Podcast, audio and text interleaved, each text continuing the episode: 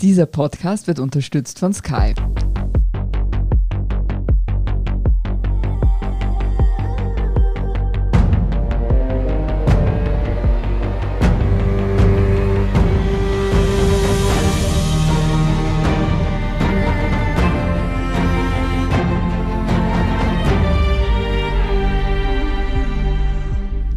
Ich bin Torben Pollerhof.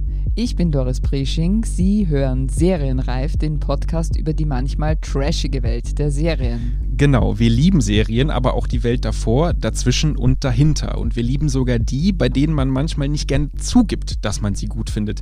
Reality TV, beziehungsweise auch Trash TV genannt, ist so eine Sparte. Und darüber reden wir heute mit Nana Siebert. Hallo Nana. Hallo. Hallo Nana. Nana ist hauptberuflich stellvertretende Chefredakteurin des Standard, heute aber in ihrer Funktion als unangefochtene Trash-TV-Expertin im Einsatz. Nana, wie hast du dir diesen Titel erarbeitet? Ja, ehrlich gesagt, ich weiß gar nicht, ob ich mich geschmeichelt fühlen soll oder ob ich stolz auf stellvertretende Chefredakteurin oder Trash-TV-Queen sein soll. Nein, ich bin auf beides total genau. stolz. Ich bin bei, auf beides total Recht, stolz. Genau. Ja, genau. Also ich glaube, den Titel Trash-TV-Queen, den habt ja ihr mir jetzt gerade verliehen, den gebe ich mir nicht selbst. Ich schaue und liebe Trash-TV seit, und ich habe vorher nachgesehen, seit immer und ewig. Also ich habe tatsächlich vor, ich glaube, 23 Jahren begonnen, Trash-TV zu sehen und seitdem ist das meine pure Leidenschaft und es erschreckt mich immer wieder aufs Neue, dass ich so viel Energie und Interesse daran aufweise. Ich möchte das jetzt nicht weiter hinterfragen. oder doch? Wie kommt man dazu oder was glaubst du, sagt das über dich aus? Boah, da muss ich mit meinem Therapeuten reden. Nein, tatsächlich, wie kommt man dazu? Also ich glaube, das eine ist, dass es damals etwas völlig Neues war. 2000, also um die 2000er Jahre rum, war Big Brother, das erste tatsächliche Trash-TV-Format, mhm. damals von Endemol in Deutschland produziert. Und es war bahnbrechend. So etwas kannte man damals nicht. Und ich glaube, es hat zu der damaligen Zeit auch wirklich fast jeder verfolgt, einfach weil so etwas völlig Neues war. Der Gedanke, Menschen in ein Haus einzusperren und rund um die Uhr zu überwachen und daraus ein Fernsehformat zu machen. Danach kam Taxi Orange, das war dann das österreichische Pendant quasi. Das war so auch so 2000, 2001, mhm. glaube ich, wurde das ausgestrahlt. Und auch das war faszinierend. Das war dann jetzt mal auf österreichischem Boden.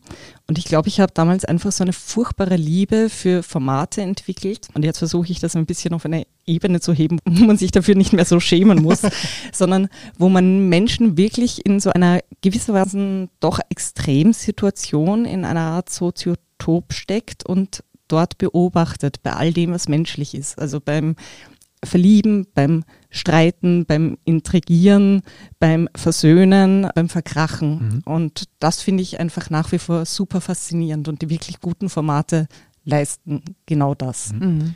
Das heißt, es ist ja im Grunde genommen ein bisschen eine Privatheit, die man hier zu sehen bekommt oder einen Einblick in eine Privatheit. Ist das nicht dann sogar die perfekte Definition von Trash-TV, sprich dieses Biotop, wo man einfach Menschen reinwirft und dann schaut, wie sie sich verhalten? Ich weiß nicht, Trash heißt ja Müll. Mhm. Und die Frage ist, ob man Menschen, wenn man sie in Situationen beobachtet, in einer bestimmten Situation beobachtet, ob das bereits Müll mhm. ist.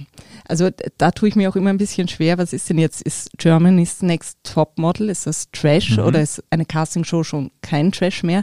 Da habe ich jetzt noch nicht so die hundertprozentige für mhm. mich zutreffende Definition gefunden. Das stimmt. Ich muss auch dazu sagen, und wir hatten im Vorgespräch auch ein bisschen drüber geredet. Und für mich, das mag zwar ein bisschen böse klingen, aber für mich ist Trash-TV immer, dass man auf dem Sofa sitzt und sozusagen von unten herab auf die Teilnehmer bzw. auf die Sendung an sich schaut. Dass man auf der Couch sitzt und sich sagt, mein Leben mag jetzt vielleicht die Ups und Downs haben, aber so bin ich immer noch nicht. Oh, also du meinst, dass man von oben herab über die Teilnehmenden urteilt und sich immer ein bisschen besser fühlt, genau, weil, man, genau. weil man vielleicht irgendwie sich schlauer oder smarter fühlt? Richtig, genau. Das ist nicht dein Motiv, oder Nana, warum du schaust? Nein, das ist nicht unbedingt mein Motiv. Ich glaube, es gibt unterschiedliche Motivationen, mhm. warum man jetzt apostrophiert Trash-TV sieht. Das eine ist, es gibt sicher Leute, die sind zu 100 Prozent Fans der Teilnehmer. Also ich glaube zum Beispiel Love Island, das ist ein Format, da werden junge Leute, junge, schöne Leute, die all diesen Instagram-Idealen mhm. entsprechen, die werden in einem Resort zusammengesperrt und sind verpflichtet dazu, sich ineinander zu verlieben. Wer sich nämlich nicht verkappelt, heißt das mhm. ein neudeutsche Wort für verlieben, wer sich nämlich nicht verkappelt oder verpartnert, der fliegt. Also was für eine Idee. Ich meine, was für eine kranke Idee in Wahrheit. Druck, absolut, ich. Mhm. absolut. Aber jedenfalls, ich glaube, dass diese Teilnehmer echte Fans haben, die begeistert sind von ihnen, so wie man von Influencern begeistert mhm. ist. Also das ist sicher eine Motivation. Eine andere ist das, was du sagst, haben. Das ist dieses sich ein bisschen erhabener, ein bisschen schlauer fühlen. Mhm. Für mich persönlich ist das pures Entertainment. Das ist Unterhaltung. Ich nehme es als Unterhaltung, als etwas Inszeniertes wahr, aber auch als etwas, was als Experiment, nochmal bei den guten Formaten, mhm. als psychologisches Experiment sehr, sehr interessant ist. Mhm. Also für mich es gibt mehrere Merkmale, würde ich jetzt einmal sagen. Also ein Merkmal ist doch, du sagst es, das Entertainment. Ich sage jetzt einmal der niedrigere Anspruch. Ja? Also man kommt da leicht rein, man unterhält sich in einer leichten Art und Weise oder wie zum Beispiel Helmut Thoma einst gesagt hat, im Seichten kann man nicht ertrinken. Sehr berühmter Ausspruch, mhm. der immer noch wahr ist. Das Zweite ist, wir haben bei den Protagonisten Stereotype. Die funktionieren auf ein und dieselbe Art und Weise und das immer, immer, immer wieder.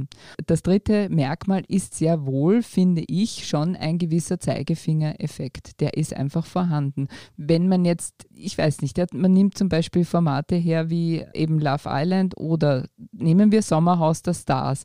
Nana, erklär mir du bitte, dass du das nicht anschaust, um nicht zu sagen, haha, schau, wie doof sind die denn?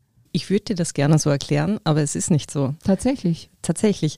Also Sommerhaus der Stars ist für mich zum Beispiel eines dieser wirklich, wirklich gut gemachten Formate. Das ist zum Teil erschreckend, das ist zum Teil furchtbar, aber es ist nochmal sehr konglomeriert, auch ein bisschen eine Darstellung des Lebens.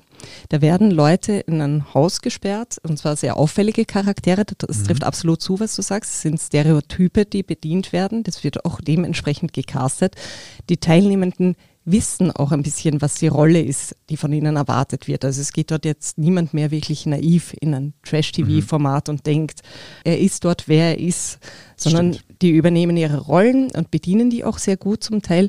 Nur, und das ist das Interessante, eben beispielsweise an Sommerhaus der Stars, im Laufe dieses Formats merkst du, dass die Menschen echter werden dass sie mehr und mehr von ihren Rollen loslassen und sich so gerieren, wie man sich nun mal geriert, wenn man plötzlich, nehmen wir an, das ist ein einmonatiger Urlaub in einem hässlichen kleinen Häuschen auf engstem Raum mit lauter anderen verhaltensauffälligen Menschen. Das geht einem binnen kürzester Zeit am Wecker und dann mhm. verhält man sich auch dementsprechend. Mhm. Und das zu beobachten, wie dann so langsam diese eigentlich transportierten Rollen aufweichen, das finde ich irrsinnig spannend. Ich kann mich ja erinnern, dass bei Big Brother es am Anfang tatsächlich eine Rolle gespielt hat, sich selber zu ergründen, psychische Tiefen oder Untiefen zu entdecken. Das haben die Protagonisten immer gesagt.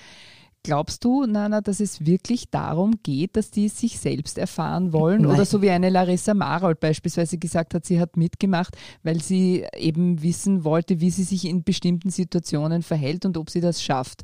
Oder kommen da nicht doch noch andere, wie soll ich jetzt sagen, tiefgründigere oder tiefer liegende Aspekte dazu, die die niedrigeren Instinkte naja, also es ist ja relativ platt. Also jeder, der äh, beispielsweise das Dschungelcamp ist, so ein Experiment, das es auch seit Jahren gibt. Die ersten Sendungen des Dschungelcamps waren wirklich toll. Deswegen haben sie auch den Grimme-Preis bekommen.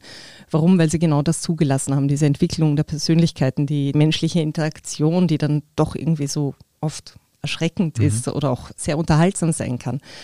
Mit fortschreitendem Erfolg dieser Formate ist natürlich auch den Teilnehmenden immer mehr klar, was sie damit gewinnen. Also sie gewinnen damit irgendwie Sendezeit, Prominenz, Instagram-Follower bei den jüngeren mhm. Formaten jetzt. Das ist die Hauptintention. Und das verhindert in gewisser Weise bei den weniger gut gemachten Formaten natürlich auch, dass die Leute ehrlicher werden und es dann verrückter wird und einfach psychologisch interessant wird, weil sie sehr stark in ihrer Rolle bleiben. Das ist so ein bisschen wie Helene Fischer. Also Helene Fischer weiß, was sie bedient mhm. und welche Zielgruppe sie bedient. Und du wirst von Helene Fischer nie einen Satz bekommen, der irgendwie davon abweicht, von diesem Image.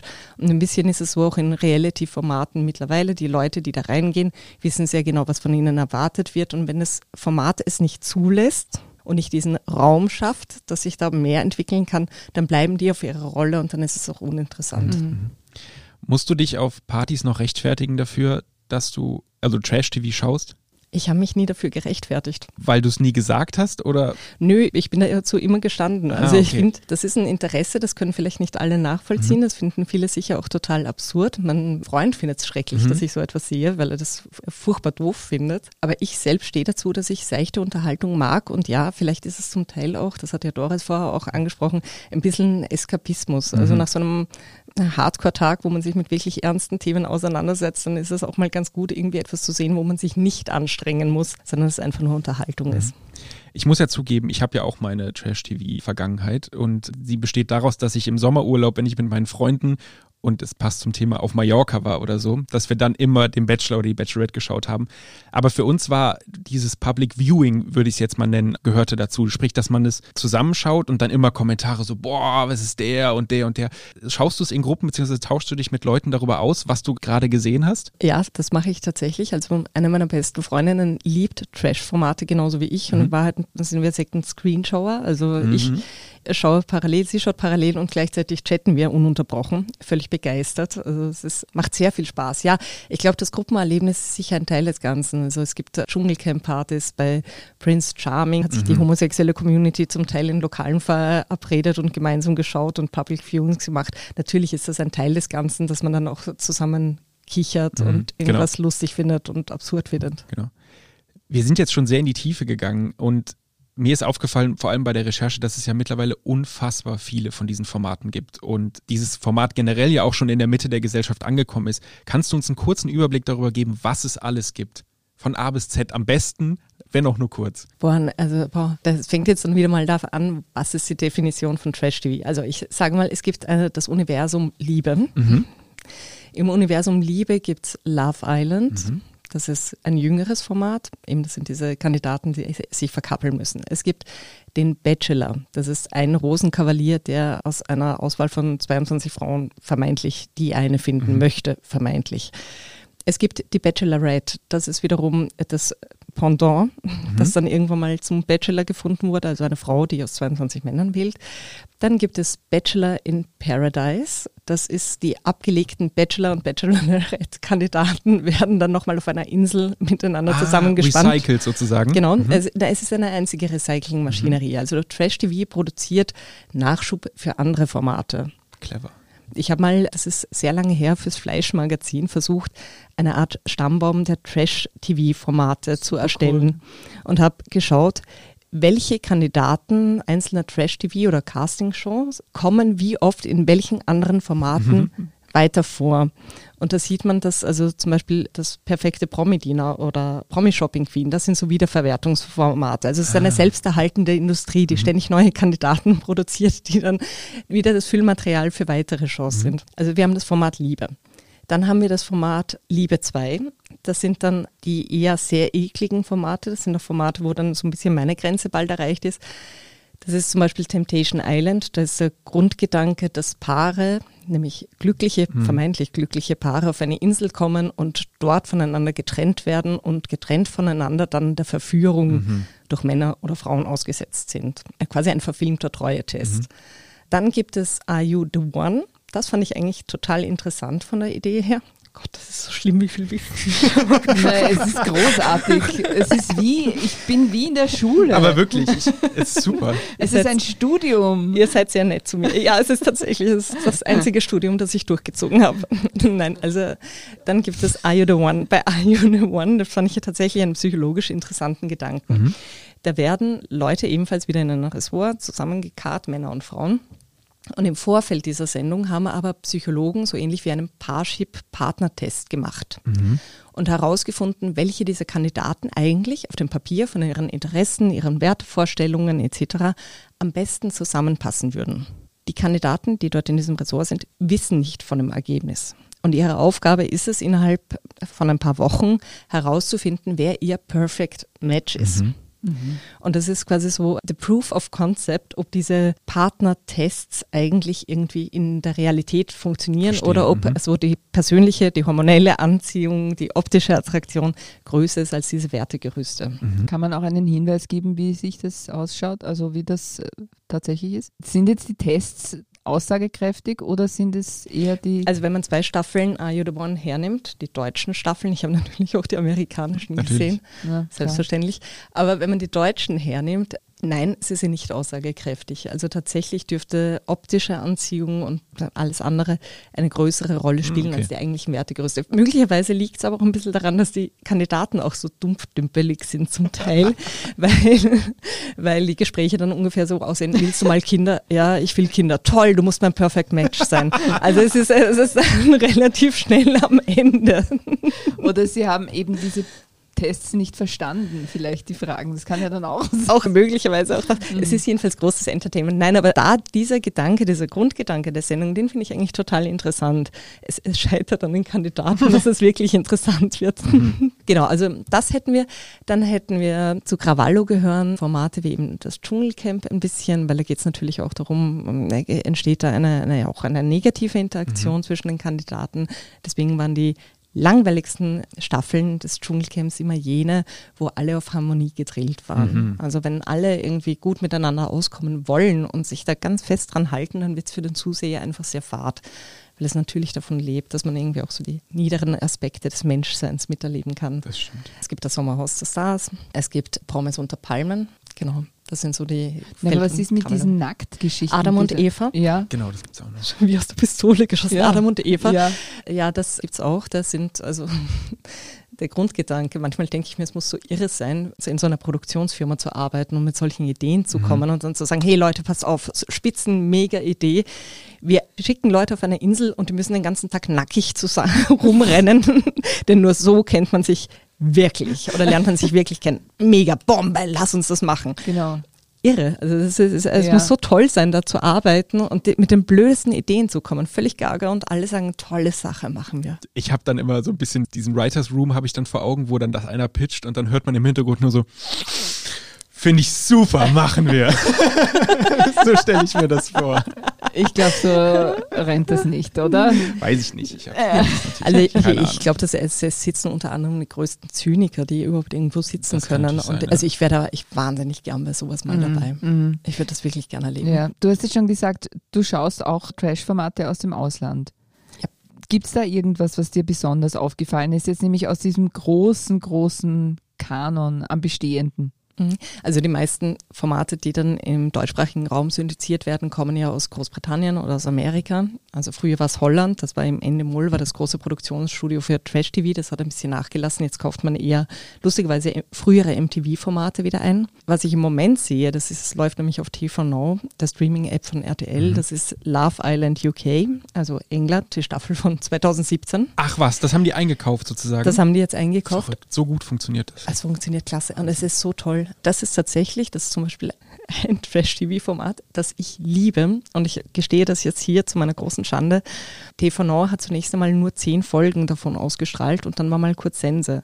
Und das erste Mal in meinem Leben habe ich sowohl auf Instagram als auch per Mail an TV Now geschrieben und gefragt, wann sie mir den Nachschub liefern. Haben sie geantwortet? Sie haben geantwortet, aber ich habe mir nach, habe ich mich echt ganz kurz für mich selbst geschämt. Vor allem, ich finde das Schöne dahinter, ich meine, ich weiß, dass du kennst ja Leute bei RTL. Also ich meine, du hättest auch die fragen können, aber nein, du fragst bei offizieller Stelle nach. Das finde ich super. Ja, ich glaube, das andere wäre mir aber peinlicher gewesen. super. Aber Ach, hattest schön. du wenigstens positive Rückmeldung bekommen? Ich habe ja, ja, ab jetzt, nein, Mhm. nein, natürlich. Also sie liefern jeden Montag frischen Nachschub, Sehr fünf gut, neue. Folgen Sehr und gut. ich teile mir die dann über die Woche auf. Nein, aber warum ist Love Island UK so wunderbar? Das ist so wunderbar, weil, erstens, weil die Briten einen großartigen Humor haben. Also die Teilnehmer sind durch die Bank lustig. Und sie sind irrsinnig liebevoll im Umgang miteinander. Das entwickelt sich so. Du merkst, es kommt ein Gruppengefühl, man passt aufeinander auf, man diskutiert über Themen wie Feminismus, nicht auf einem wahnsinnig hohen Level, aber du merkst einfach, es gibt so unterschiedliche Positionen, die werden dargestellt. Es wird auch kommentiert auf eine wirklich lustige und gute Art und Weise. Und auch das macht gutes Trash-TV aus, dass es einfach eine Einordnung gibt, auch durch einen Offsprecher oder Ah, durch okay. besondere Schnitte. Es gibt auch Sendungen, Promis unter Palmen ist so ein widerliches Format, das ist wirklich widerlich und das ist für mich too much. Also da bin ich ausgestiegen, da habe ich die zweite Staffel gar nicht mal angefangen und bei der ersten Staffel habe ich nach, ich glaube, der zweiten Sendung aufgehört, es zu sehen. weil da war, also die gesamte Cast war auf Krawall eingestellt. Mhm. Quasi, es waren also nur Krawallmacher und es wurde wirklich in Staffel 1, es war derb, es war vulgär, es war sexistisch, es wurde furchtbar gemobbt, wirklich furchtbar gemobbt gegen eine der Kandidatinnen und es gab niemanden, der das irgendwie eingeordnet hat, nachbesprochen hat, gestoppt hat, mhm. eingegriffen hat und das finde ich ist dann schlecht. Also wenn versucht wird, mit ganz, ganz, ganz negativen Emotionen und ohne Einordnung so ein Format laufen zu lassen, dann ist für mich die Grenze erreicht. Mhm. Das war auch das Format, wo sie angehalten waren zu trinken, oder? War, war das nicht so, dass sie wirklich dann offen damit umgegangen sind, dass die alle ständig drauf waren? Mhm. Bei manchen dieser Formate ist natürlich Teil des Ganzen, dass ständig Alkohol bereitgestellt mhm. wird. Also auch bei Bachelor oder Bachelorette waren beispielsweise die Sponsoren Alkoholhersteller und diese Alkoholhersteller waren auch omnipräsent. Also ich glaube, zum Teil dient das auch einer gewissen Lockerung. Klar, das stimmt, Ganzen. das stimmt an einem bestimmten Party-Feeling, mhm. das bei Bachelor, Bachelor in Paradise, Bachelorette, Prince Charming entstehen muss. Aber da bei Promise unter Palmen war das wirklich so, dass die waren stockbesoffen. Mhm, genau, ja, eben, genau. Und das war demütigend. Und ich mag keine Formate, wo die Kandidaten mit Absicht gedemütigt werden. Das stimmt. Weil bei der Bachelorette weiß ich noch, das sind ja dann Kandidaten, die haben ja alle einen Adoniskörper und das sind ja auch Leute, die auf ihre Fitness, ihre Gesundheit achten und die sieht man dann halt mal mit einem Heineken irgendwo da, rumstehen oder was auch immer die da trinken, aber die besaufen sich halt auch nicht, weil es ist natürlich dann auch doof für den Stoffwechsel, für den Muskelaufbau und so. Also so habe ich mir das immer vorgestellt, weil ich glaube, die achten da schon sehr drauf und die trinken auch, glaube ich, privat fast keinen Alkohol deswegen. So habe ich mir das immer vorgestellt. So jung du bist. Du hättest die Folge sehen, die Staffel vom Bachelor 2003 mit Paul Janke sehen Ah, ja, das war die erste, oder? Ah, ja, Nein, das war nämlich nicht die erste. Äh, es gab, äh, nein, Entschuldige, 2003 war die allererste mit Marcel Madaric das war die aller, allererste Bachelor-Ausstrahlung. Mhm.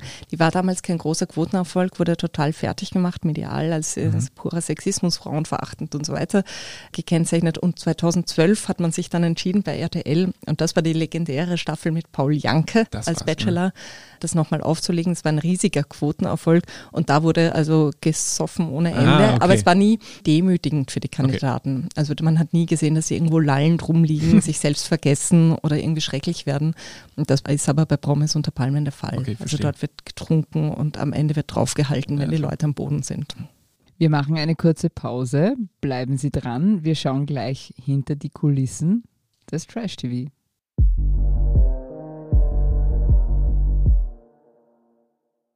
Brian Cranston vertuscht einen Mord. Jude Law ist der neue Papst. Und Nikolas Ovtcharek jagt den Krampus. Du musst es sehen, um es zu verstehen. Erlebe die besten Geschichten an einem Ort. Nur bei Sky. Sky, wo Serien zu Hause sind.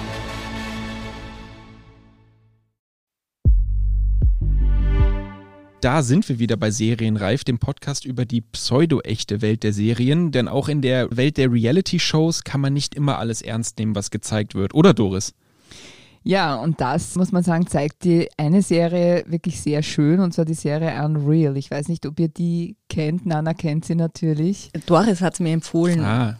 Und okay. dann habe ich sie gesehen. Also wer über eine fiktionale Erzählung Einblicke in die wirklich schändliche Welt des Trashs erhalten möchte, ist wirklich gut beraten, Unreal zu schauen.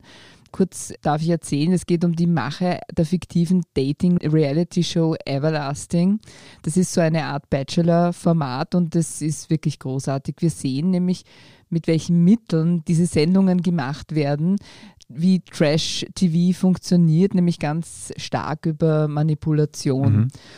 Und im Mittelpunkt dieser Serie stehen eigentlich zwei Personen. Das eine ist die Sendungschefin, die heißt Quinn King, was schon mal ein großartiger Name Voll. ist. Und das andere ist die Rachel Goldberg. Und Quinn King ist mehr oder weniger die, die das total anheizt, die eben Quoten will und die Produzentin Rachel Goldberg anstachelt, sie im Grunde genommen auch unter Druck setzt, das zu machen, nämlich die Teilnehmer, die Kandidatinnen zu manipulieren.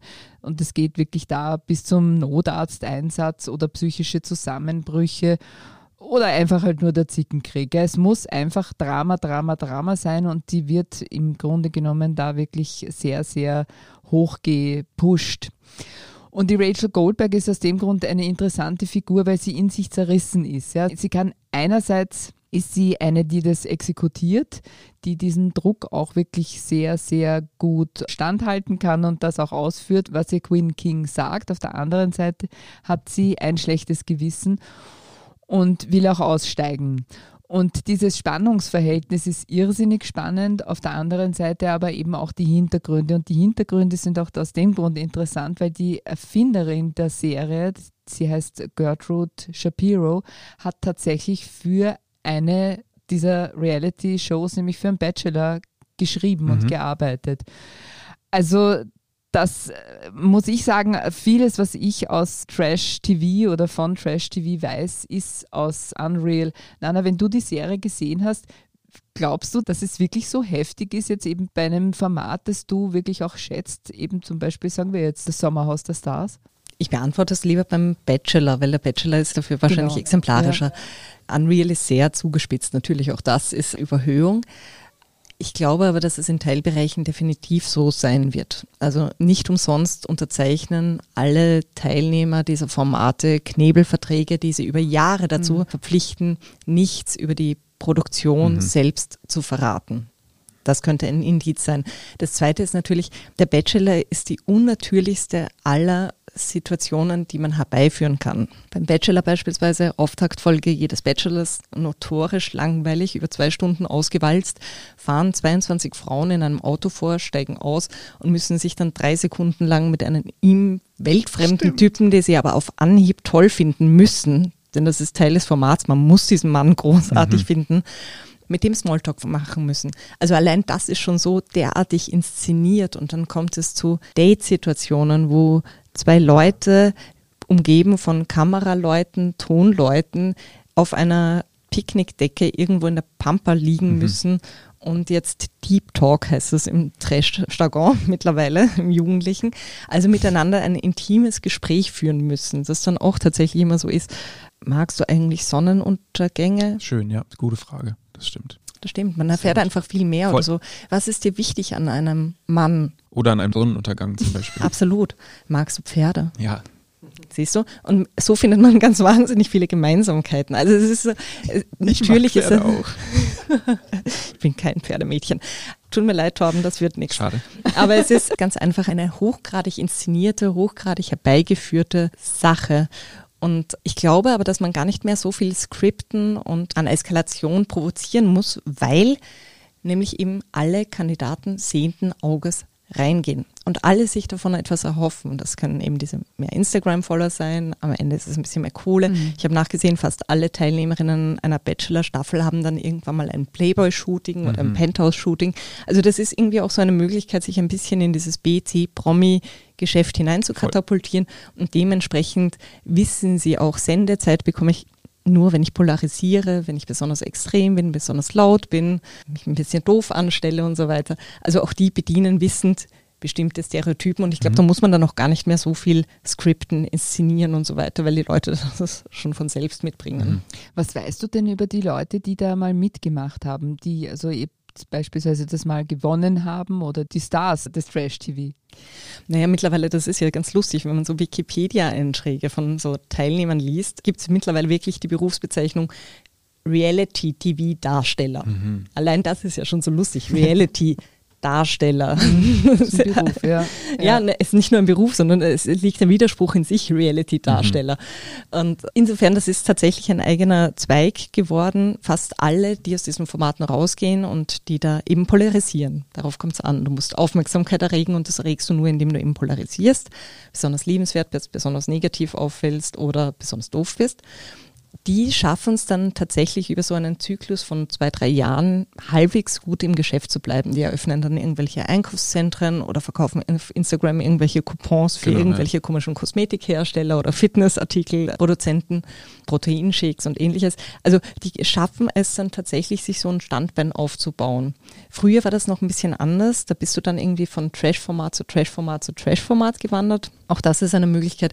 Aber das hat sich immer mehr, also ist das Outlet des Reality Reality-TVs ist Instagram geworden, wo sich dann zum Teil Beefs oder Streit oder Intrigen, die im Reality-Format stattgefunden haben, sich dann dort Stimmt. weiter hochziehen und eskalieren und weitergezogen werden. Und letzten Endes, also wenn man sich wirklich noch intensiver damit auseinandersetzen muss, hätte oder würde oder könnte, dann müsste man eigentlich ununterbrochen all diesen Teilnehmern noch auf Instagram folgen, um mitzubekommen, was sich denn da eigentlich jetzt noch Neues mhm. zugetragen hat. Mhm. Gibt es aber Gott sei Dank auch so Seiten. Es ist wirklich ein selbsterhaltendes System wie Promi Flash.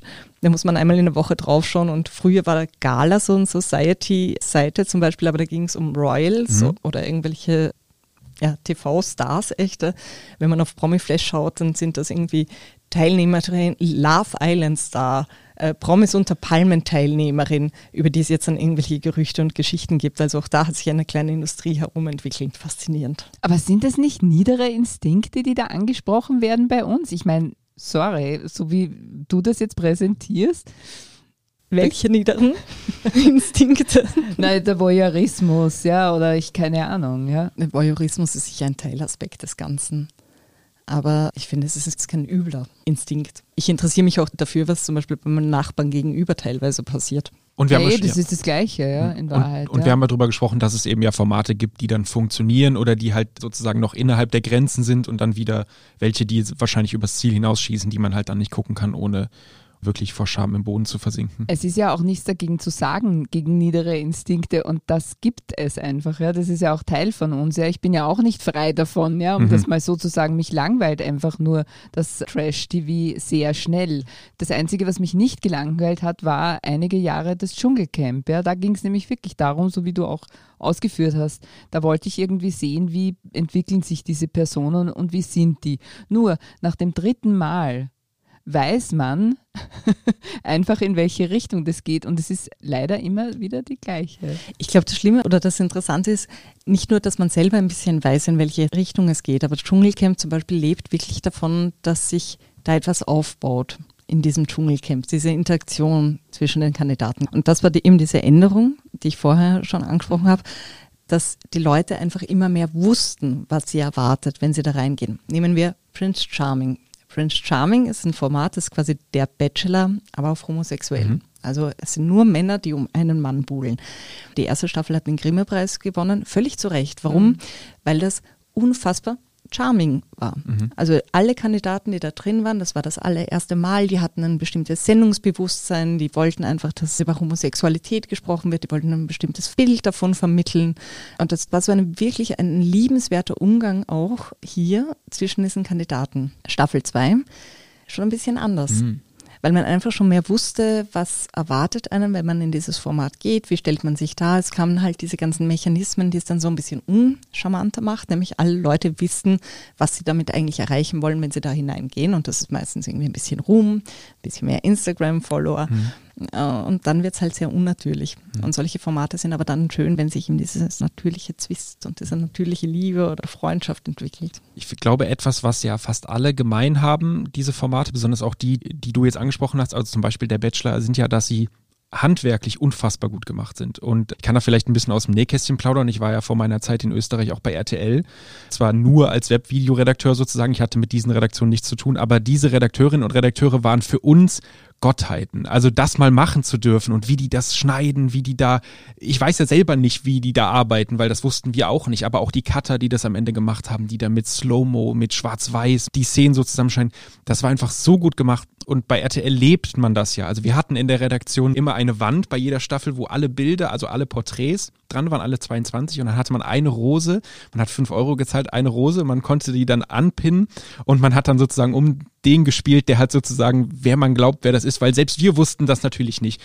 Und wir hatten ja auch so ein internes System natürlich, wo alles drin war, wo die ganzen Rohschnitte drin war. Das konnten wir nicht sehen, das ging nicht. Das war nur in dieser Mini-Redaktion sozusagen vorhanden. Und das ist verrückt, was da für ein Aufwand betrieben wird. Und wo du gesagt hast, dass das Drama gehört ja immer dann so ein bisschen dazu. Und ich kann mich noch erinnern, ich habe eine Staffel gesehen, nämlich auf Mallorca. Da war, glaube ich, die Gerda, war da die Bachelorette-Kandidatin.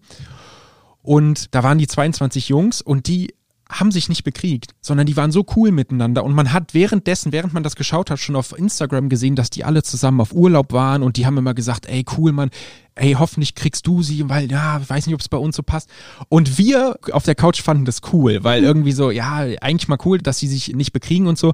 Und ich habe von RTL gehört, also ich war dann schon nicht mehr da, aber ich habe von Kollegen gehört, die fanden das gar nicht gut. Also das fanden die gar nicht, gar nicht, gar nicht lustig, dass sie sich nicht bekriegen. Aber sie konnten halt nichts machen, weil die sich einfach nicht darauf eingelassen haben.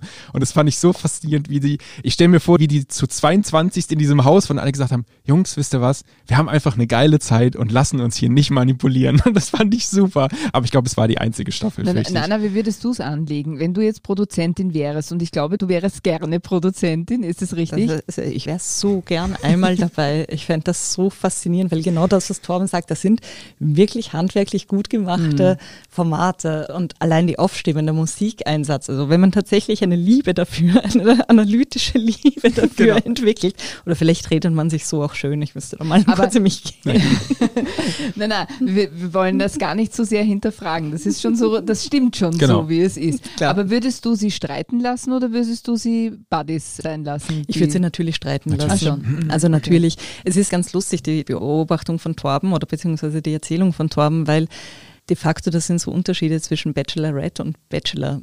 Bei der Bachelorette, wo also 22 Männer um die vermeintliche Traumfrau rittern sollten, ist es tatsächlich in den meisten Fällen so, das war keine Ausnahme, ah, okay. die Gerda Lewis Staffel, ist es in den meisten Fällen so, dass die Typen sich irrsinnig gut miteinander mhm. vertragen, sich gegenseitig irgendwie ihre Muskeln einölen, Bier trinken und glücklich sind damit. Und irgendwie wird die Frau mehr oder weniger wie so ein, oh Gott, jetzt müssen wir wieder zu einem Date. Die wird fast wie ein genau. Störfaktor genau. Exakt, richtig, genau. Das, was es aber als Zuseher dann auch wieder sehr lustig macht, wenn man das Gefühl hat, eigentlich die Romanze entsteht zwischen Jungs und gar nicht mit Voll. der Frau. Also das ist auch irgendwie lustig. Umgekehrt natürlich, wo die Frauen um den Mann rittern, da kommt sehr oft zum Zickenkrieg. Ich glaube, dass das auch so ein bisschen, möglicherweise auch ein bisschen mehr angestachelt wird oder die Frauen auch ein bisschen mehr das Gefühl haben, dass sie diese Rolle erfüllen mhm. sollten, dass es hier ein Wettstreit ist um den einen Typen. Man hat auch lustigerweise beim Bachelor öfters das Gefühl, dass sich dann ein oder zwei Kandidatinnen tatsächlich in den vergucken, nämlich so richtig und das nicht einfach nur jetzt irgendwie, ich folge dem Skript und finde den halt toll, bis mhm. ich irgendwie genügend Instagram-Follower habe, um abzurauschen. Also dass das tatsächlich dann irgendwann mal soweit, hm, keine Ahnung, mhm. warum das so ist. Mhm. Ich hätte jetzt noch eine abschließende Frage an dich, Nana. Und zwar, wir haben jetzt äh, schon geklärt, du würdest es gerne produzieren, aber meine Frage ist, würdest du auch mitmachen beim Bachelor? Oder bei Bachelorette, mir ist wurscht. Nö, würde ich nicht. Also ich würde wahnsinnig gerne im Team sein und mit inszenieren. Als Kandidatin habe ich wieder zu wenig Bock auf Instagram-Follower noch genügend, also nicht, genügend Eskalationspotenzial in mir. Ich wäre wahrscheinlich eher so wie die Jungs, ich würde da in der Sonne ahlen und irgendwie den ganzen Tag verbrömmeln. Also ich wäre jetzt nicht wahnsinnig gutes TV-Material letzten Endes. Nein, ich würde nicht als Kandidatin mitmachen wollen, aber ich wäre wahnsinnig gerne mal hinter den Kulissen dabei und würde mir das ansehen. Wir sehen dich ja auch eher als Producer, genau. eindeutig. Ich kann noch eine Information geben euch allen. Wir sollten nämlich mehr Trash-TV schauen, weil es nachweislich gesund ist. Es gibt tatsächlich eine Studie, die herausgefunden hat, dass es gut tut, Trash-TV zu schauen, in Maßen natürlich, weil es hier schon Entspannungseffekte gibt, die sich tatsächlich einstellen und es gesund ist, Trash-TV zu schauen. Definiere in Maßen. Es wurde noch nicht so genau erforscht. Die Bandbreite ist weit. Genau. Ich werde ewig leben. genau. Ewig. Genau. Nana, vielen, vielen Dank, dass du da warst für deine Expertise und wir wünschen dir noch sehr viel Spaß bei den kommenden Stunden und wahrscheinlich auch Tagen Trash TV. Danke. Also Doris, haben wir wieder was gelernt, oder heute? Ja, total. Was für mich nämlich am wirklich beeindruckendsten war und auch in gewisser Weise überraschend, diesen Zeigefingereffekt, den hat die Nana nämlich nicht. Ja? Die Nana lacht nicht über die Leute, das die stimmt, da genau. sind. Ein völlig unzynischer Zugang und das finde ich eigentlich toll. Ich hatte auch die ganze, weil ich habe ja die Frage am Anfang gestellt oder gesagt, für mich ist Trash wie von oben herab und jetzt denke ich mir die ganze Zeit, oh Gott, jetzt hat die Nana mich so hingestellt, als wäre ich der Einzige auf der Welt, der das so machen würde. Aber es ist okay. Ich meine, ich wurde jetzt eines Besseren belehrt und auch, dass man es ohne schauen kann, fand ich auch, wie gesagt, sehr interessant. Und ich hätte gesagt, das war's mit Serienreif. Und wenn Ihnen dieser Podcast gefallen hat, dann freuen wir uns natürlich immer über eine 5-Sterne-Bewertung. Und damit Sie keine Folge mehr verpassen, abonnieren Sie uns einfach bei Apple Podcast, bei Spotify oder wo auch immer Sie Ihre Podcasts hören. Das nächste Mal hören wir uns in zwei Wochen wieder und wir danken Scholt Wilhelm an den Reglern und Ihnen fürs Zuhören. Bis zum nächsten Mal und frohes Schauen. Baba.